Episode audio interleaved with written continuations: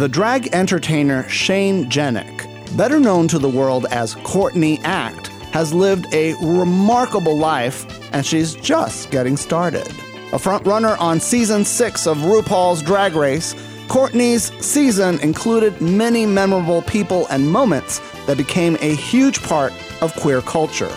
But it wasn't all fun, glitter, and games. The show had issues with its lack of trans representation, which put Courtney in the awkward situation of getting blocked by host RuPaul on Twitter for speaking out against the silent ban. Ironically, today gender is more fluid than ever, and it feels like all the contestants on Drag Race are either trans or non binary. Today, Australian sensation Courtney Act joins us to give us the inside scoop of writing her new book, Caught in the Act, a memoir by Courtney Act.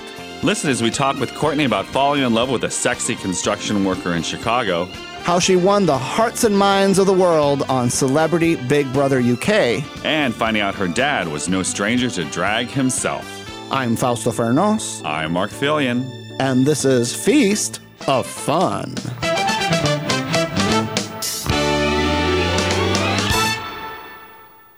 Hello. Hello. Who is this? This is Courtney Act. I'm sorry, we don't want any. you know what's so funny? I was like, hang on, a minute, hang on. Are we recording yet? Yeah. We are. If you, if you, do you want to okay, pause? Good. I want to save it for the pod. You guys are like the OG podcasters. That's right. And you're a horny little Sheila, aren't you? well, I did notice that your podcast has taken a turn from being like drag race queens to bodybuilding. So I think you might be the horny big. Listen, I read your book from cover to cover, and uh, you get a lot of oh, action. Okay. Well, yeah, I am.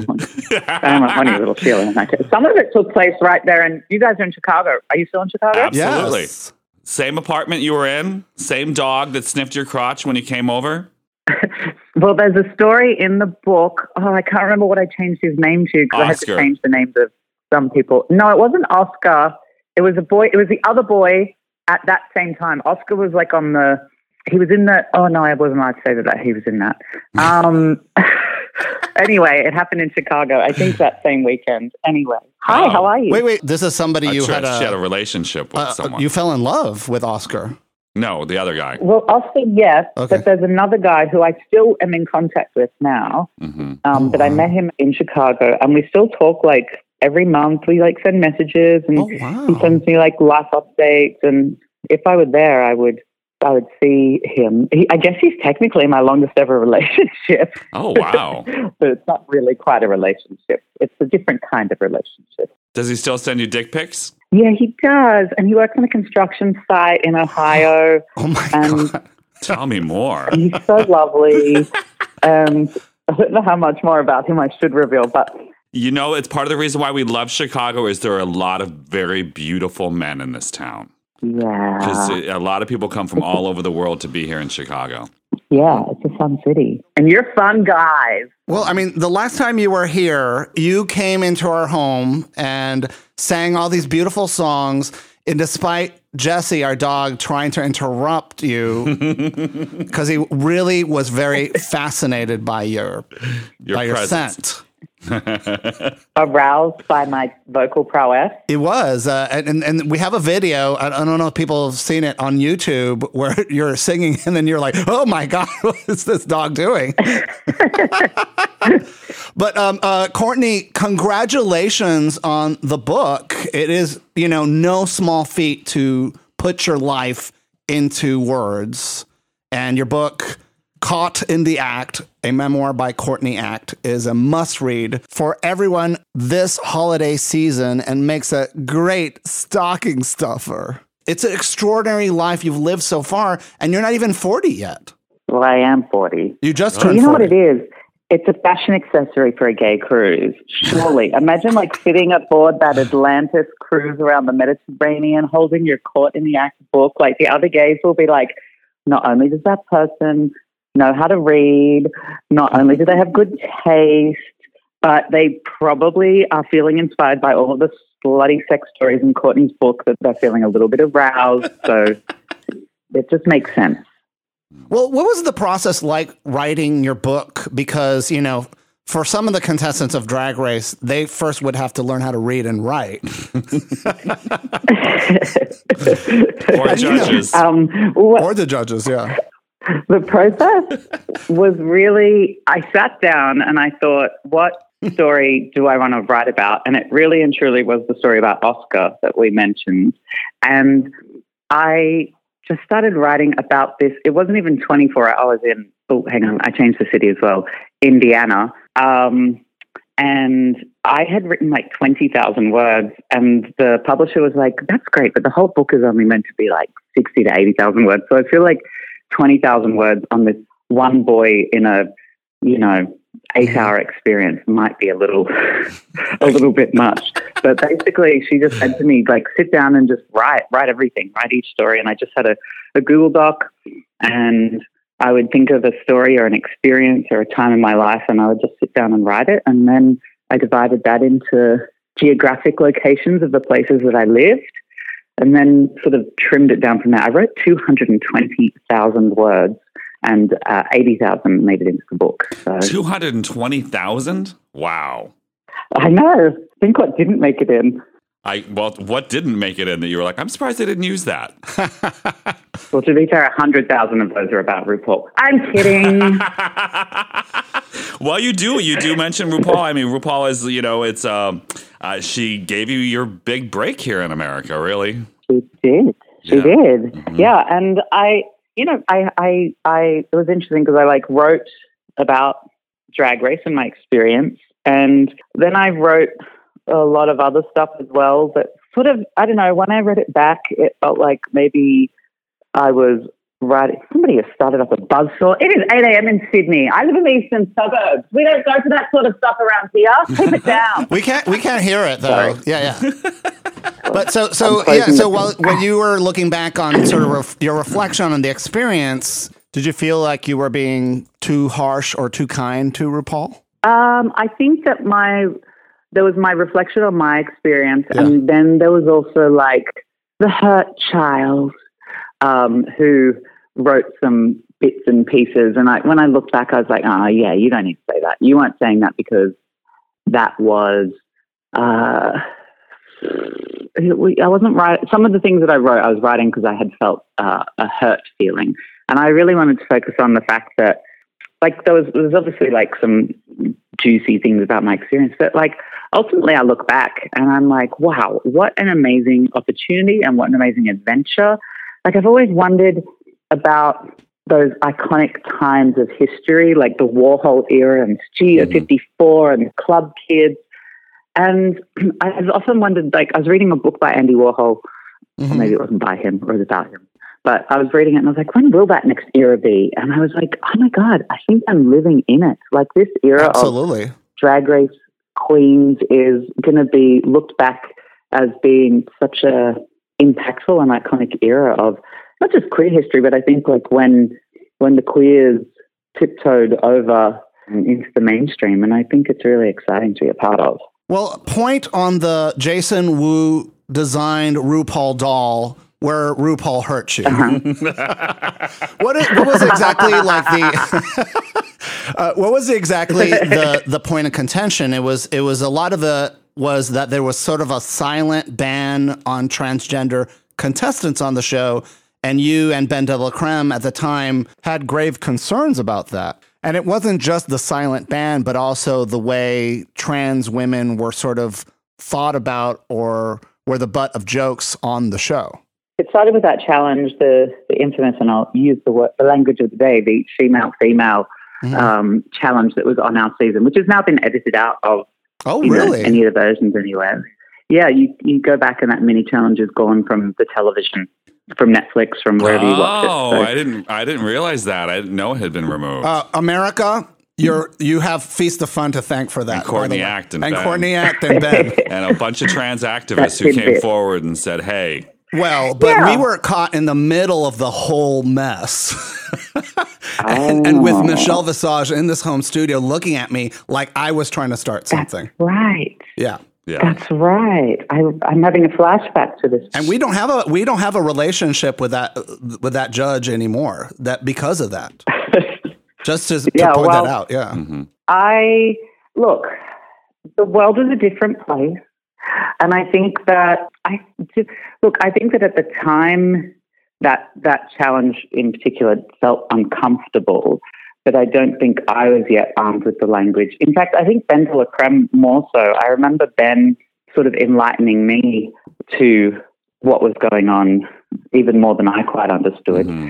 There was there was that and there was, you know, press and things that Ru had done at the time. I think the good thing is is that it seems either due to uh, just the society pulling um, and evolving ideas forward, it, obviously Drag Race has caught up with that narrative, and you know there are trans people of all genders who participate on the show, which is a really positive thing. And I just love that um, trans stories get to be told. I was just thinking last night, I was watching this TV show in Australia, um, and they were doing an episode on gender, and there was like a gender critical woman on there. Um, and there were some other different varying ideas about trans identity. And you see sort of people debating these sorts of topics in the mainstream. And I don't think anybody wins because I think uh, you often see two sides of an argument being argued, but you don't hear any lived experience or see any lived experience. And so mm. I think the best way for the queer community, including the trans community, to come to more equality is by having more types of stories being told. And so I think that's why trans representation on Drag Race is so important because trans people are so marginalized and we can argue about whether they should or whether they shouldn't do this or do that. But if you just show them as the human beings that they are and celebrate the human beings that they are, then people get to go, oh, they're humans. Yeah, they should be able to use the bathroom and play sport, shouldn't they? Um, but I think without that sort of humanization, and I think if we can't do that on Drag Race, then you know we're screwed. And so I'm glad that we are doing that on Drag Race, without a doubt. And you know, I mean, trans people are such a big part of drag and the in the showrooms and the bars been. and always have been and yeah. you know a lot of yeah. people have used drag as, as as their stepping stone to to to, to their life to womanhood honey yeah. to womanhood yeah well actually one of the yeah. things that I explored in my book which was actually really helpful for me was in my queer youth um, there was like trans showgirls um, were sort of where the where drag began back in the sort of 60s and 70s in Sydney. Um, and there was this confusing thing in my mind that had always been there where a lot of the, the trans women that I knew from that era sort of said, oh, you know, Dal, it's just what you did back then. If you did drag, you went on hormones and you got you got tits. And I was always like, oh, that doesn't that doesn't that sounds so confusing to me. It's a bit. and I went I went back and I examined it and I sort of did that causation versus correlation thing. And I realized that in the 1960s, like, uh, and if you were attracted to the idea of femininity, um, and you ended up, you know, I remember one of the, the showgirls that I know of that era saying she saw like an article in the newspaper about this showgirl review in King's Cross in Sydney called Les Girl, mm. and the idea that there were men dressed up as women, and something about that lifeline, that tiny little you know, article in the newspaper spoke to this person so much that they moved to Sydney to explore that, and they they got a job, you know, working at Les Girls, and then eventually joined the show. And it wasn't that you know, if you did drag back then, you went on hormones and got tits. It was the fact that these people were drawn to femininity and drawn to this experience. And that back then there was only really two options, and for a long time until very recently, there was only two options if you were a trans person, a trans woman, which was to get to get employment, which was to be a showgirl or to work in sex work because they weren't able to get jobs, you know, in air quotes, normal mm. jobs. Uh, because they just weren't accepted. And so, sort of going back and examining a lot of that and understanding um, you know, how drag and trans identity intersect for so many people, especially back in that day, was was really fascinating and helpful and cathartic for me as well. You were uh, paired off with Chaz Bono, at least Chaz Bono and uh-huh. and uh, his grandma loved you. Yeah, Georgette. Georgia. Georgette, yeah, Cher's mother. and and uh, how are you guys still in touch these days? Yeah, Chaz and I chat all the time. I, I Yeah. Had dinner the last time I was in LA. No, the time before we we caught up, and yeah, he's a he's a dear friend of mine, and he um he read his parts in the book, and I just sent him a copy of the, the book that's coming out there in the US in a couple of weeks. Um, and yeah, he's a dear friend, and he's been somebody who I've really valued in as having a friend um, through all of this as well. And also because he was like there on Drag Race, but he's not, you know, one of the girls who uh, went through the experience with me, but he, you know, followed it and viewed it and is a fan of the show. And so we had a really great time becoming friends after the show. You talk in the book about like drag is like about nonconformity, but then also in some ways it can be very conformist. And you mentioned like this group Yeah. of queens, like, and you called them the Beige Brigade. Can you describe Yeah. what that is to to- what that is to listeners? Because I was kind of fascinated by how like you know uh, local drag. in Sydney in the early 2000s, um, the old guard of drag, or the current guard of drag, were called the Beige Brigade. Um, they were these drag queens that emerged out of a post Priscilla Queen of the Desert world where drag uh, became really popular in Australia. There was a lot of tourists who would come. Uh, when they came to Australia, would want to see a drag show like they'd seen in Priscilla. And the Beige Brigade had like a set of rules of what you had to do if you wanted to do drag. It was it was almost, I guess, like um, an, an attempt, a successful attempt to be professional and to make drag a professional thing. You had to wear, um, you know, you had to wear the Capezio pantyhose and the fishnets, and you had to wear elbow length um, gloves and these the same type of earrings. The makeup, you know, had to you had black liquid liner eyebrows and a black liquid liner lip line. Um, and you had to wear these beige shoes. Why beige shoes? Well, that was like Terence Stamp's look in Priscilla, Queen of the Desert. Was that it? was very beige, and and she used to be a lady girl. Yeah, well, you have to when you're doing like a in Sydney, the drag shows are quite often production shows where there would be three or four drag queens, and it would be like a group number, then a costume change into a duet, and then a solo, and then a group number to finish. And so, changing shoes during the show took too much time, and beige shoes go with everything. I guess it just looks like an extension of your leg. So Ah. they just had these beige shoes that would be like strapped on with a piece of pantyhose that was sort of like looped around like an elastic band to keep it on your leg. Um, and so, yeah, there was all these rules. And I came in uh, into that, the end of that era where Vanity and myself and Ashley um, were like a new drag family who were called New Millennium Drag. Mm. Uh, and we tried to break the rules, but we also had to conform to them. We had to learn them, conform to them, and then break them. And you broke all the rules. so much that, uh, yeah, I, I guess I, I don't want to, you know, be digging up stuff, but you know, here we are. Uh, so RuPaul banned you on on Twitter and blocked you on Yeah. Twitter. Are you still blocked? Uh, no, I did get unblocked. That story didn't make it into the book. Uh, and so, you know, what did you get like an apology or anything like that? Because I mean, these days, like you can't. I mean, which drag queen isn't a little bit trans or non-binary? Yeah, well, I mean, I I didn't get an apology, no, but you know what I did get? I did get my name mentioned on the current episode of RuPaul's Drag Race Down Under, not by anybody immediately associated with the, the franchise, but uh, an Australian celebrity, Sophie Monk, who is famously my doppelganger and me hers. Um, she often jokes, and I often joke about being confused for each other. Uh, they had her as a guest in the on a Zoom call in the workroom on RuPaul's Drag Race Down Under, almost in a anybody but Courtney Act sort of way, I thought. But um, she joked, the girls were all like, "Oh, Sophie Monk, Sophie Monk," and she was like, "Oh, I'm so glad you all knew who I was because usually people just think I'm Courtney Act." And as I was watching, I, I fell off my feet to hear my name mentioned in the franchise. It was a a, a, a brief, but uh, you know, um, well, I won't say a healing moment, but it was nice to hear my name. Courtney, the, the, the call is. I know you're we're, you're talking to you in Australia, Are you sound like you're in the outback? You are over Wi-Fi, right? Uh, yeah, I'm on the Wi-Fi. Is it a bad connection? Yeah, it's a, it's just No, not I chopping in and out and stuff. Should I try FaceTime? Face- Yeah, that would be much what do you call it? better. FaceTime audio. Yeah, Okay, yeah, let me try that. One sec. Yes, Queen. Come on. Shall we try this? Let's see Oh, how so God, much much better. better. Ah, now that we've reached the end of the interview. Bye, everyone.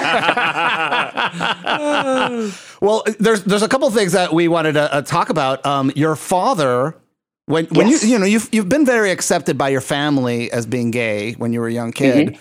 but when you came out as a drag queen to your father, you're like your father was like, "Well, I'm no stranger to that myself."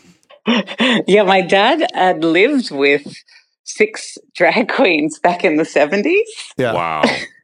which uh, like when when you're coming out and you're being like really vulnerable to your parents and you you it was the, the night that i came out you know as as liking guys and then dad was like oh you'd look pretty good dressed as a sheila. And i was like well actually i do drag as well. And then yeah when he told me that it was actually the level of solidarity i was not ready for. I was like whoa whoa whoa whoa whoa. And it kind of took me years to then talk to dad, uh, you know, and ask him questions um, about that. But it was funny just how like I was the one who was like expecting them to accept something, and then they were like, "Yeah, yeah, I accept that," and I raise you six drag queens. Did did any of these drag queens that he lived with have, have you ever met any of them? Did they ever be like, "Hey, that's that that's that's we used to I live with your dad." Do you know what? I actually haven't asked him their names. There's definitely like people uh, from Brisbane who. Uh, were there no? I just- You have given me a whole new exploration, and I don't know why. I there's got to be a thought of that. sequel to Part- this book. Yeah, it should part be a sequel two. to this book. where my dad and I joined the circus. Now, uh, RuPaul's Drag Race, RuPaul is always talking about people's inner saboteur. And it seems to me from reading your book that uh, one of the producers identified your inner saboteur as your humanity. What does that mean? That you were just like you were too privileged to to uh, to have suffered. You didn't suffer enough to snatch the crown. I mean, kind of true.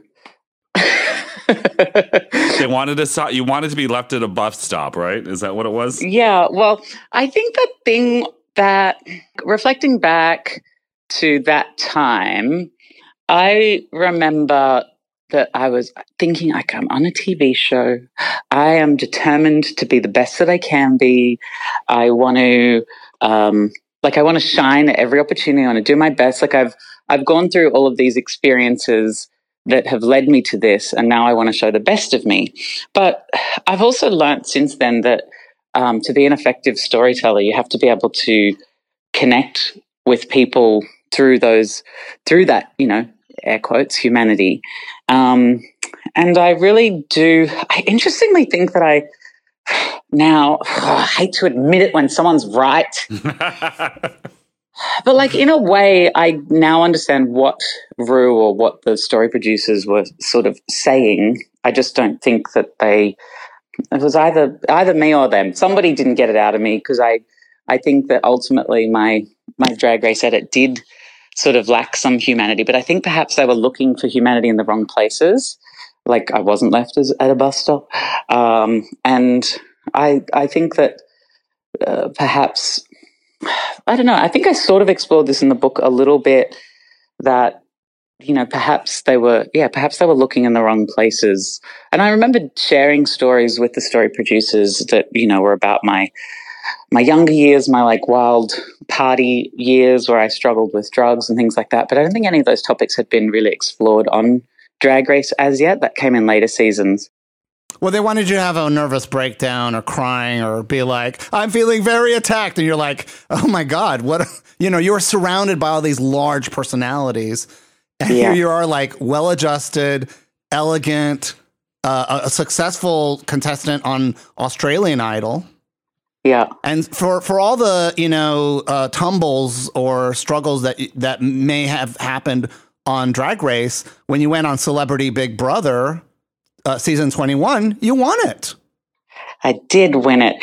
But you know why? Because in a room full of drag queens, I'm the like most privileged, I'm the pretty white girl who has parents who love them. Right. And when you walk into a room of straight people on mainstream television, I'm the freak by default.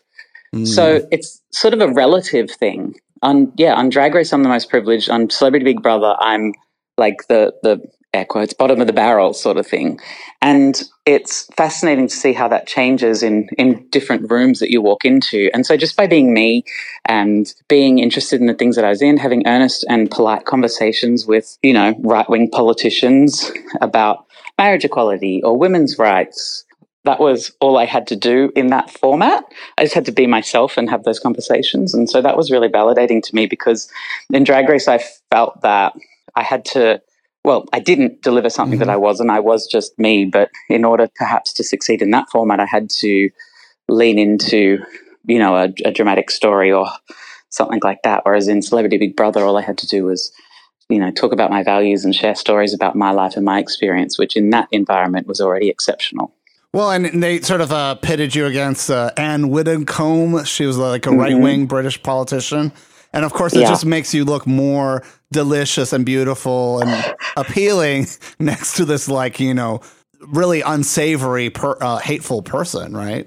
Yeah, I mean, in 23 years of parliament, Anne voted against every single piece of pro LGBT legislation that ever came before her. She's against women's reproductive rights, the environment, like everything you know, good in this world she doesn't like. Um, she was a member of the Church of England, but when they started ordaining female priests, she converted to Catholicism because that was too progressive for her. And so for her and I to be, to end up as the last two people in the house um, was a really fascinating experience because although I didn't agree with and very few, I agreed with very few of her values, and we had many conversations about them. None of them turned into screaming matches, and um, they were all sort of at a speech level. And she and the public, I think, really respected that, which was one of the reasons that I that I won um, because those conversations were quite respectful um, in the face of somebody who, you know, really opposed everything that I was and everything that the modern world is really. Well, part of it is too. It's like, you know, when we see people having conflict on television, it's usually like violent. And mm. here you were calmly and beautifully, you know, having a discussion that in some ways was more appealing just because of its rarity.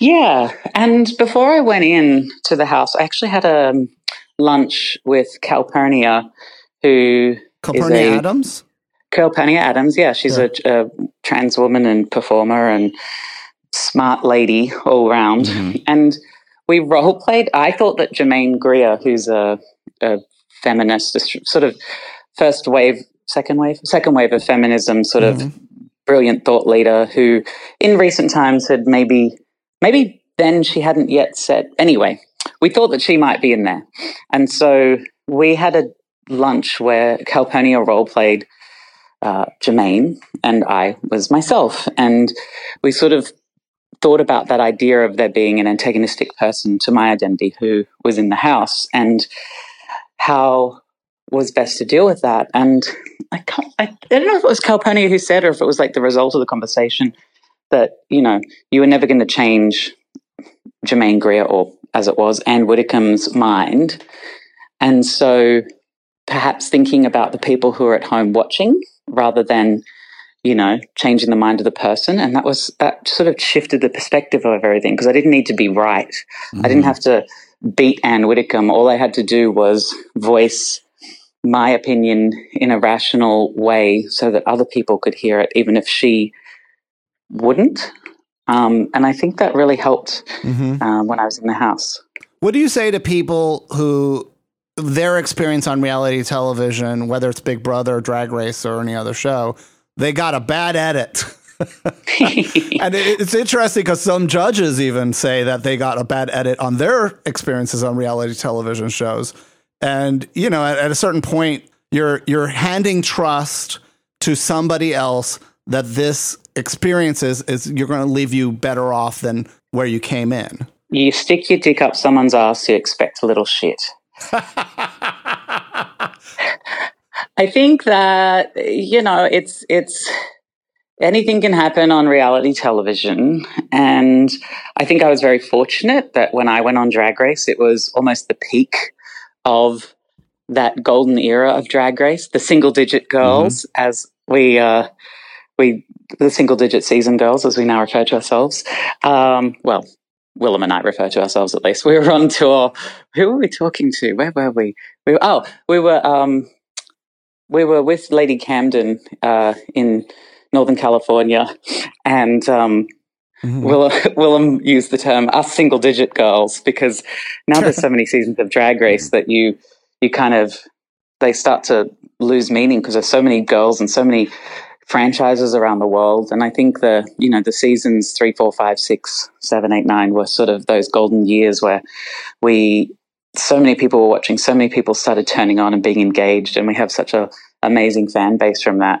And I I think that um, as time goes on, you realize that drag race doesn't have to be the beginning and the end of your career and that life goes on and your story goes on and you can make of that what you will. Um, but ultimately, Drag Race was an amazing opportunity, like you said in the beginning, to be launched to the world. And I'm very grateful for that. It was struggling at times to go through. Probably, even if I had a good at it, it would have been struggling at times to go through. I'm sure we've all struggled with the loss of anonymity and, you know, being publicly scrutinized and stuff like that. But I think if you just hang in there and you continue on the journey and you focus on what it is that you love and why you're doing it, then uh, you can come out the other side, you know, with success. Courtney, you're so charming and delightful. Um, I'm you. so sad that we don't have more time with you, but you know, we really appreciate you taking time out of your busy schedule to chat with us all these My years pleasure. later. I think it's been eight years since we. Uh, it must have been 2014. I yeah. think so. Yeah. Yeah, and and I want to also thank you so much for um, r- doing a testimonial video for cooking with drag queens. My pleasure. We're still waiting to make that pavlova with you. Maybe next time you're in Chicago, if you're not uh, busy riding on Oscar or whatever his name is, you can pop by. I was just trying to look up in my book what his name was, but I can't. I can't find it. But yes, I will come and make a pavlova with you. Oh, oh I, am looking it. forward to that. All right. Thanks for having me. Of nice course. to talk to you both. Anytime. Take care, love. Anytime. Bye. Bye. Bye. Courtney Act lives in the eastern suburbs of Sydney, Australia. Well, we could tell from the beginning of the. I was like thinking we were talking to her on the top of a mountain somewhere. You know, you can buy her book, "Caught in the Act," a memoir by Courtney Act, wherever fine books are sold. And I'll also put a Amazon link in the show notes, and so every little bit counts. If you click on our links, we get a little bit of money. But support your local LGBT bookstore if there's still one in your community, because uh, those uh, businesses are definitely the heartbeat mm-hmm. for a lot of uh, communities, and so if you can buy it from a local bookstore, please do so. But mm-hmm. if you want to buy it through our links, uh, do that as well. What's your reflections on this book? Because, you know, we were very much a part of the golden age of Drag Race. Mm-hmm. You know, all those people, yeah. especially Courtney Act's mm-hmm. season, right? We had on the show, we had very close relationship with all of them. Um, well, and when this drag uh, trans controversy started unfolding, we were in the eye of the hurricane. Well, because we we're in the eye of the hurricane because we were, you know, we covered a lot of drag yeah. We talked to a lot of drag people, and we also have a lot of trans friends, and our trans friends are coming forward and saying, "Hey, this stuff isn't cool. I don't like this." And even, you know, you know, we're empathetic enough to know when we see something on television like this isn't right. And so, you know, we uh, we talked about it. It was also, you know, the T word was also up for debate at that point in time. Now, you know, people were just like, "I'm gonna." Nobody's taking this T word out of my cold dead hands, kind of stuff. They're gonna make re- nobody cares. Nobody cares. Nobody cares. So it's like you know because uh, everybody's. A, it's a lesson. It's a lesson you have to kind of apply to yourself right now. Is like if you have something out there and you're like, oh my god, you, uh, you can't take this away from me. I'm like, well, try living without it and see how you do. And you know what? We're doing just fine without the T word, right?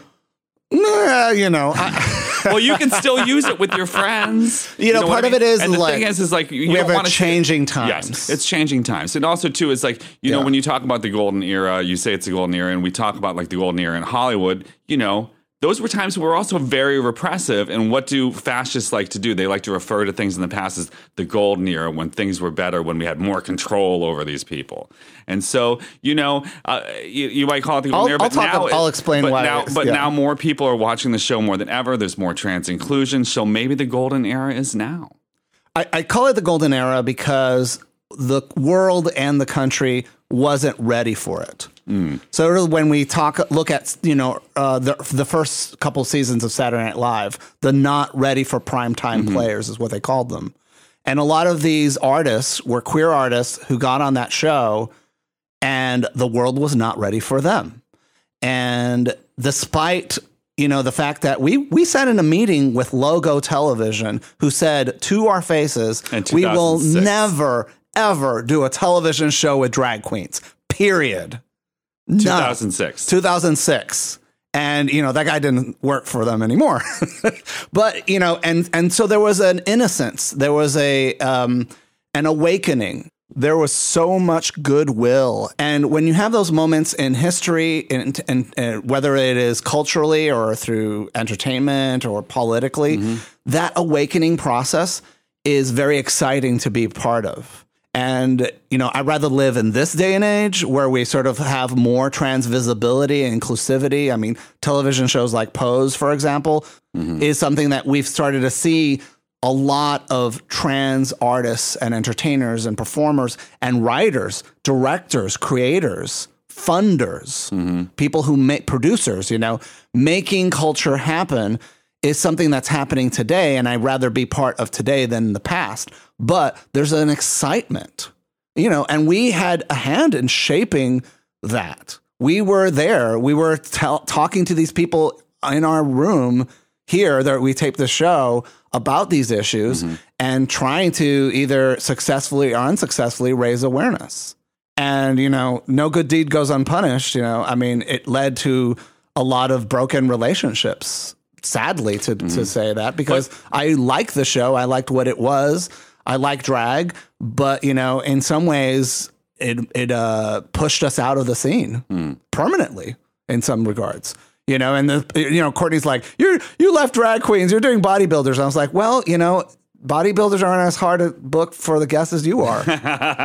you know, I mean, we could talk to a bodybuilder for an hour and a half, and, and you know, with a publicist for any major drag queen that we had a relationship with, we can only get a, a limited amount of mm-hmm. time. Now, I'm very grateful Yeah. for it, and Courtney and I'm happy with book- a half an hour. Yes. In service of the audience and this show, I think it's, you know, there's a lot of questions that you wrote too that you wanted to get to, you know, and, mm-hmm. and certainly like I thought it was really interesting about her experience with drugs and coming to the United States, her first sexual experiences, her, you know, how Rocky Horror Picture Show sort of shaped the lives of really many drag queens. The movie Priscilla, Queen of the Desert, how it influenced drag queens around the world and her friendships with these contestants, uh, Bianca Del Rio, Adore Delano, and Darienne Lake, are, are things that are really important to talk about, not just because the book is great, but also having this conversation with the person that that created this book and is there is really something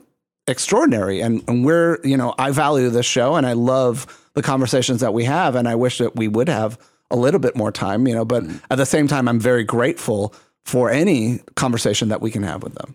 You know, in, ter- in terms of the book itself, though, like what for you was the like the standout, juicy moment that you got to go out and buy this book because it's so good. Well, I think learning a bit, a bit more about like her, her, her growing up and then how she came to America was kind of fascinating because I, I, I think I knew some of that stuff, but not all of it. But I was a little surprised when she was just uh, when she moved to LA and she found out that people were you know doing meth, but it was all very secret. And like they're That's doing so- it so- at, at home, but we're in Australia. She'd be like, we'd just be hanging out and be you know a group of us, you know, in the club or whatever in the bathroom, just passing that glass pipe around. So, And like so- in the clubs, it was very uh, certain drugs like meth mm-hmm. was was seen as as More social, right? as like like smoking a joint, a marijuana joint. Mm-hmm. And then in the United States, we've had a lot of crises when you had people who are like abusing these drugs and losing their their mm-hmm. their homes, their their jobs and And so it was started associating that negativity with that specific drug. And she also talks uh, a little bit how she's talked with other Mm-hmm. girls, and it's hard to date when you're a drag queen because you know these guys they're they're kind of like fixated on you because you're a star. Yeah. But then once you get them into the bedroom, they uh, sometimes don't get a boner because like they're thinking about you as like in drag, and drag can be a real turnoff for a gay man.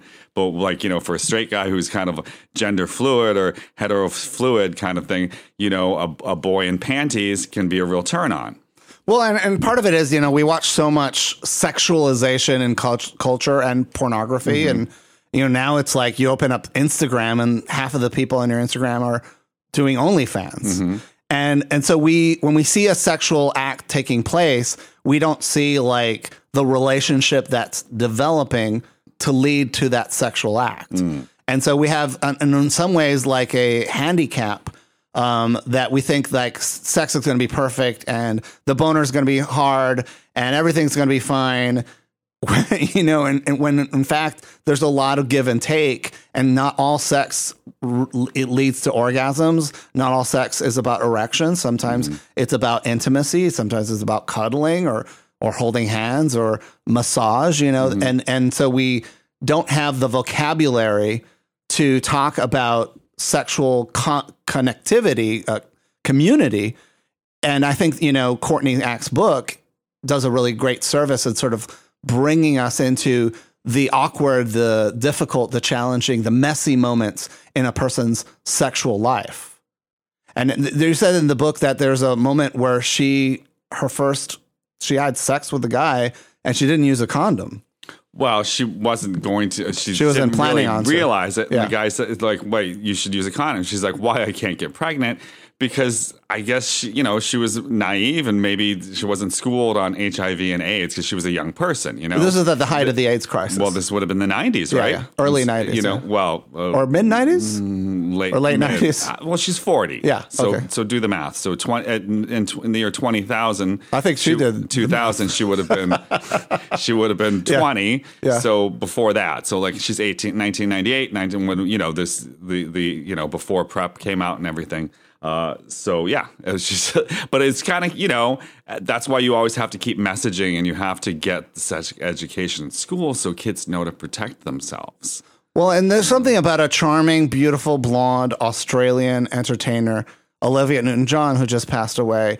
And, you know, uh, I would have loved to have uh, talked a little bit more about, you know, Olivia Newton John's impact on drag entertainers and her specifically, because, you know, this icon influenced so many people with these, a, a very short film and music career, uh, you know, compared to other entertainers. You know, and and uh, Olivia Newton-John, um, you know, had this kind of really interesting career path that mirrored her character of Sandy in the movie Grease. So she starts off as a goody two shoes, you know, and she discovers that she catches more flies with honey than wholesome and uh, she becomes a bad girl and and in a lot of ways you know embracing her sexuality and her rebellious nature. It's the drag queen path, isn't it? it's a path of a drag queen yeah. And and so you know to me it's interesting that like the most commercially successful hollywood musical and the least commercial ho- successful hollywood musical were both starring olivia newton-john grease and the movie xanadu. And the razzie awards that are hilarious because they celebrate the awkwardness, the poor performances, the weird films that come out that people don't know what to make of, make sense of. Xanadu was the film that inspired the Razzie Awards. Wow.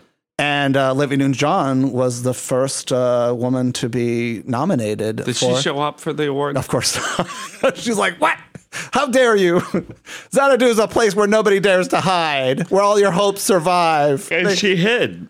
Uh, well, and, and, and Olivia Newton-John met her first husband and had her first and only daughter, Chloe. Uh, she said, well, you know, people said that the movie uh, Xanadu wasn't magic, but my daughter came from that movie. And, you know, that song, uh, Magic, that she co-recorded with ELO, Electric Light Orchestra, to this day is something that's played in nightclubs all around the world. You know, it's one of her, I mean, you think about like Olivia Newton-John's hit songs, uh, Physical was the first time that you saw a gay couple on television, on MTV in a music video, kiss each other. They kissed? They kissed. I'm sure that that was edited out of It was probably edited out later, later on, but you know, it was it was MTV at that time didn't even have um, they couldn't even get Michael Jackson on the air. You know, and Michael Jackson is you know one of the greatest names. He Michael Jackson and Well, Quincy they didn't Jones. want to put him on. They they forced they had a fight to have Thriller on MTV because they didn't want to promote black artists. they didn't want to promote black artists, you know. And here, Olivia Newton-John, in her wisdom and her in her kindness and compassion, she was like saw that it was really important to include LGBT people and gay men specifically in her music videos and in, in her scene and her ambience. So you know, Courtney Act in, in some ways is the artist that sort of carries on that beautiful legacy of inclusivity and embracing sexuality and diversity. And so it's it's great that Courtney Act is still going on strong because you know being a successful drag queen and be su- a successful entertainer in this day and age, as Courtney says, when there are hundreds, thousands of drag queens all around the world that even look like you, and why the beige brigade is coming for you. the beige brigade is going to take your gigs and so so to me it's it's uh really interesting to see that she's still able to put out a memoirs and and and have a career and and I think that's a testament to her strength and beauty and grace as a person without a doubt. you know so Courtney Act Courtney Act get it caught caught in the act that's a pun Yes. what is the act that she got caught in? Sitting on dicks. a memoir by Courtney Act is available where fine books are sold. The author Shane Jenek is not a ghostwriter. That's Courtney's birth name, hmm. the name given to her by her parents, and the name she chose as a performer is Courtney Act. That's right. Remember, folks, Feast of Fun is made possible because of fierce, fabulous people just like you who want to access thousands of legendary shows, including our past interviews with Courtney Act, with Adore Delano, with Bianca Del Rio, with everybody from that season, Vivacious, many of the artists from that season.